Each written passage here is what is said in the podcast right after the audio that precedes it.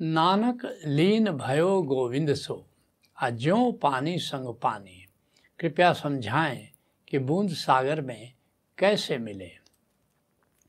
गुरु तेग बहादुर जी का वक्तव्य है, ला नानक लीन भयो गोविंद सो, ज्यो पानी संग पानी।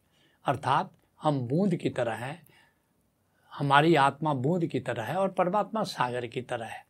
लेकिन बूंद और सागर की क्वालिटी एक है। दोनों की क्वालिटी एक है। इसलिए एक दिन जब बूंद सागर में मिल जाती है, तब समझती कि अरे, मैं तो सागर हूँ, मैं तो सागर का अंश हूँ।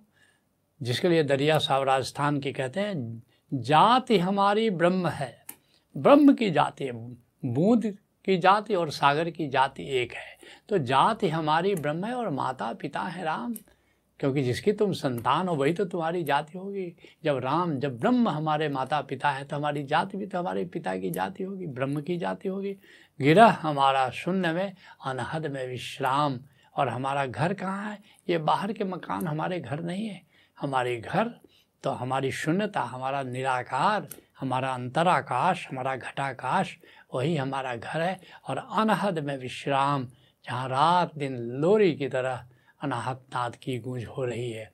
उसी बात को गुरु तेग बहादुर जी कहते हैं कि, नानक लीन भयो गोविंद से जो पानी संग पानी, जैसे पानी की बूंद सागरी में समा जाती है, सागर हो जाती है, ऐसे ही हमको अपनी ज्योति को, अपनी चेतना को गोविंद में समा देना है और गोविंद का अंग संग हो जाना है। गोविंद के अंश हैं हम और गोविंद से मिलकर गोविंद हो जाना है। लेकिन तुम्हारा सवाल है कि इसमें समझाएँ बूंद सागर में कैसे मिले? आखिर बाधा क्या है? एकमात्र बाधा मन है। ये मन ही हमारी बाधा है और मन का ही विस्तार हमता है और ममता है। ये हमता और ममता कह सकते हो कि यही असली बाधा है जिसके कारण हम गोविंद से नहीं मिल पाते। यद्यपि गोविंद कि, कि हम जाति के हैं गोविंद और हमारी जाति एक है इसलिए अगर हम दोनों मिल जाते हैं तो जैसे पानी पानी में मिल जाता है और पता नहीं चलता कि कोई अलग थलग है। ऐसे ही जब हम गोविंद से मिल जाएँगे तो गोविंद स्वरूप हो सकते हैं। लेकिन बाधा हमारी हमता है और ममता है, जिसके लिए पलटू साहब कहते हैं, हमता ममता को छोड़ देवे। यही तो मूल जंजाल है जी। कहते ये मूल जंजाल, ये हमता है। और ममता है। अगर इसको त्याग दो तो गोविंद से मिलने में कोई बाधा है ही नहीं। तो आओ जानते फिर हमता क्या है। हमता ही अहंकार है, हमता ही अभिमान है, हमता ही घमंड कह लो, हमता ही मैपन है। और ये मैपन क्या है? ये अहंकार क्या है? सम्मान पाने की आकांक्षा अहंकार है। हमेशा हम सोचते हैं कि दूसरे हमको सम्मान दे, और जब तक हमारे अंदर ये फीलिंग है कि दूसरे हमारा सम्मान करें, समझना कि अहंकार है। और फिर क्या है अहंकार? अहंकार का मैनिफेस्टेशन कैसे होता है? अहंकार की अभिव्यक्ति किस रूप में होती है? काम, क्रोध, ईर्ष्या, द्वेष, ये अहंकार के चोचले हैं। ये अहंकार की अभिव्यक्तियाँ हैं। और ये जो इस तरह कह सकते हो कि सम्मान पाने की जो आकांक्षा है, अहंकार है, और तो जो इसका जो मैनिफेस्टेशन है, जैसे काम, क्रोध ईर्षा द्वेष, ये बाधा है मुख्य रूप से कि हम गोविंद से मिल नहीं पाते। अब आओ जानते हैं कि ये ममता क्या है? इसको तुम माया भी कह सकते हो, मोह भी कह सकते हो, अपना दायरा भी कह सकते हो, संबंध, अपने संबंधों के दायरे में हम फंस के रह जाते हैं, इसको मेरापन भी कह सकते हो। तो जिसको ममता कह रहे हैं तो ये ममता के ये ये रूप हैं। तो जैसे ये क्या है? ये माया या ममता जिसको कह रहे हैं, ये है क्या? व्यक्ति, वस्तु, धन, मकान, संपत्ति के प्रति जो हमारे अधिकार का भाव है कि ये मेरा है ये मेरा मकान है, मेरा धन है, मेरी ज़मीन है, मेरी संपत्ति है, या उसके प्रति लोभ मन में कि और कैसे इसका संग्रह करें, कैसे और और हम पैदा करें, कैसे और और हम जमा करें, या मोह, माया है। तो ये जो आ, ये थोड़ा सा भेद है थोड़ा सा भेद है माया ममता और मोह में उस भेद को भी ज़रा बता दें कि जब ये जो व्यक्ति और वस्तु या धन या मकान के प्रति जब ये मेरापन है तो इसको माया कहते हैं। और किसी व्यक्ति के प्रति हृदय तल पर जब राग पैदा होता है हृदय तल पर वो मन के तल पर था जब हृदय के तल पर यही पैदा हो तो उसको कहते हैं ममता। और जब ये वस्तु या व्यक्ति के प्रति जब पकड़ हो जाती है, कहीं हमसे छूट न जाए तो इसका नाम मोह है। और नानक देव जी कहते हैं कि माया, ममता, मोहिनी, जिन भी निरंता जग खाया सारा जग परेशान है क्योंकि सारे जग को कौन कष्ट दे रहा है? ये माया, ममता और मोह। ये तीनों दुश्मन की तरह हमें खाए चले जाते हैं। तो आओ अब जानते हैं कि ये जो अहंकार है, ये जो मैपन है, इससे मुक्ति का उपाय क्या है? इसे कैसे हमें छुटकारा मिले? तो सबसे महत्वपूर्ण बात है कि स्वयं को चिन्मय आत्मा जानो और कामना के प्रति जागो। मैं विशुद्ध बोध हूँ, मैं हूँ चिन्मय आत्मा। अब ये जो का, इसके कारण क्या होता है कि कामना अगर मान लो तुमने नहीं जाना तो अज्ञानता के कारण, अहंकार के कारण कामना पैदा हो जाती है। कामना क्या है? चीज़ें मेरे अनुसार हो। यही कामना है कि जो भी घटित हो रहा है, वो मेरे अनुसार हो। और जब नहीं तुम्हारे अनुसार होता है तो तुमको क्रोध आ जाता है। तो इसलिए ये तुम जागरण मात्र कि मैं हूँ चिन्मय आत्मा। तो चिन्मय आत्मा को क्या लेना देना कि चीज़ें मेरी, मेरे अनुसार हो रही हैं कि नहीं हो रही जैसे ही जानोगे कि मैं चिन्मय आता हूँ जो चिन्मय आत्मा हूँ तो सारा काम तुम्हारा विदा हो जाता है। तो जागरण मात्र ये मैंपन से, अहंकार से मुक्त करता है। और इसलिए बड़ी प्यारी बात एक चाइनीज़ बिजनेसमैन है जैक माँ, आपने नाम सुना होगा। तो जैक माँ कहता है कि ना सुनने की आदत डाले।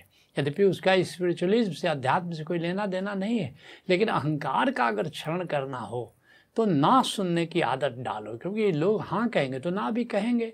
तो क्योंकि अहंकार ना सुनना पसंद नहीं करता। इसलिए अगर कोई ना कहता है तो मुस्कुराओ कि चलो ठीक है, एक इसने मुझे साधना का अवसर प्रदान किया।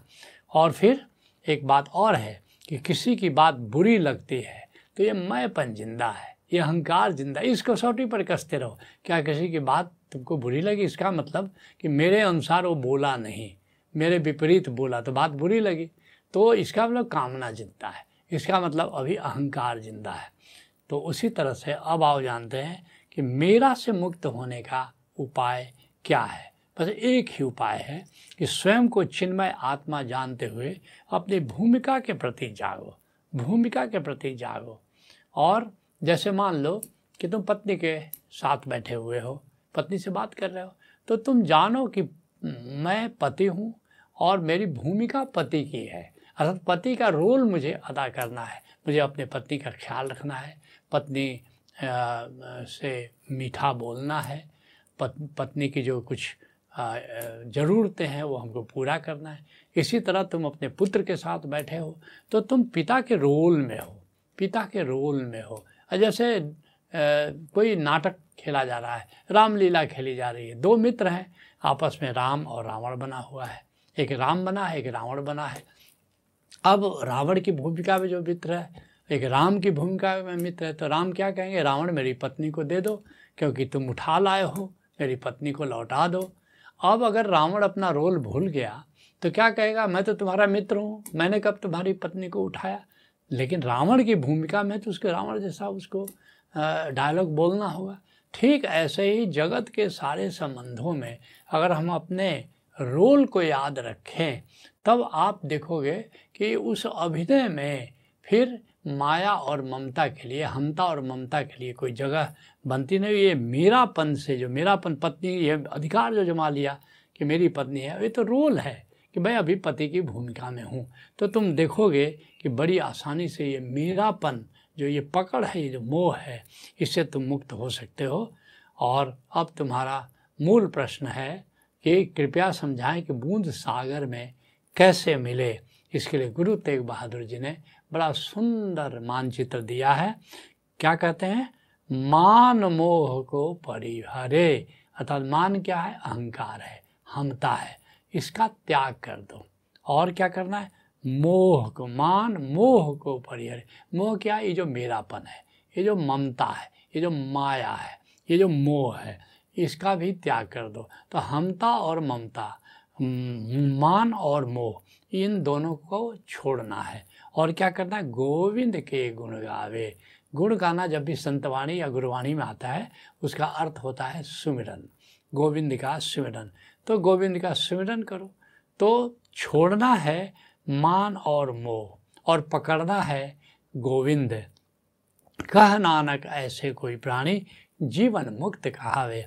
और इस तरह अगर ये काम तुम करोगे, अर्थात मान मोह को छोड़ोगे, गोविंद का सुमिरन करोगे, और सुमिरन का आरंभ ओंकार से होता है, फिर जीवित सदगुरु जो होता है, आगे का मार्ग तुम्हें बताएगा। तो फिर क्या होता है?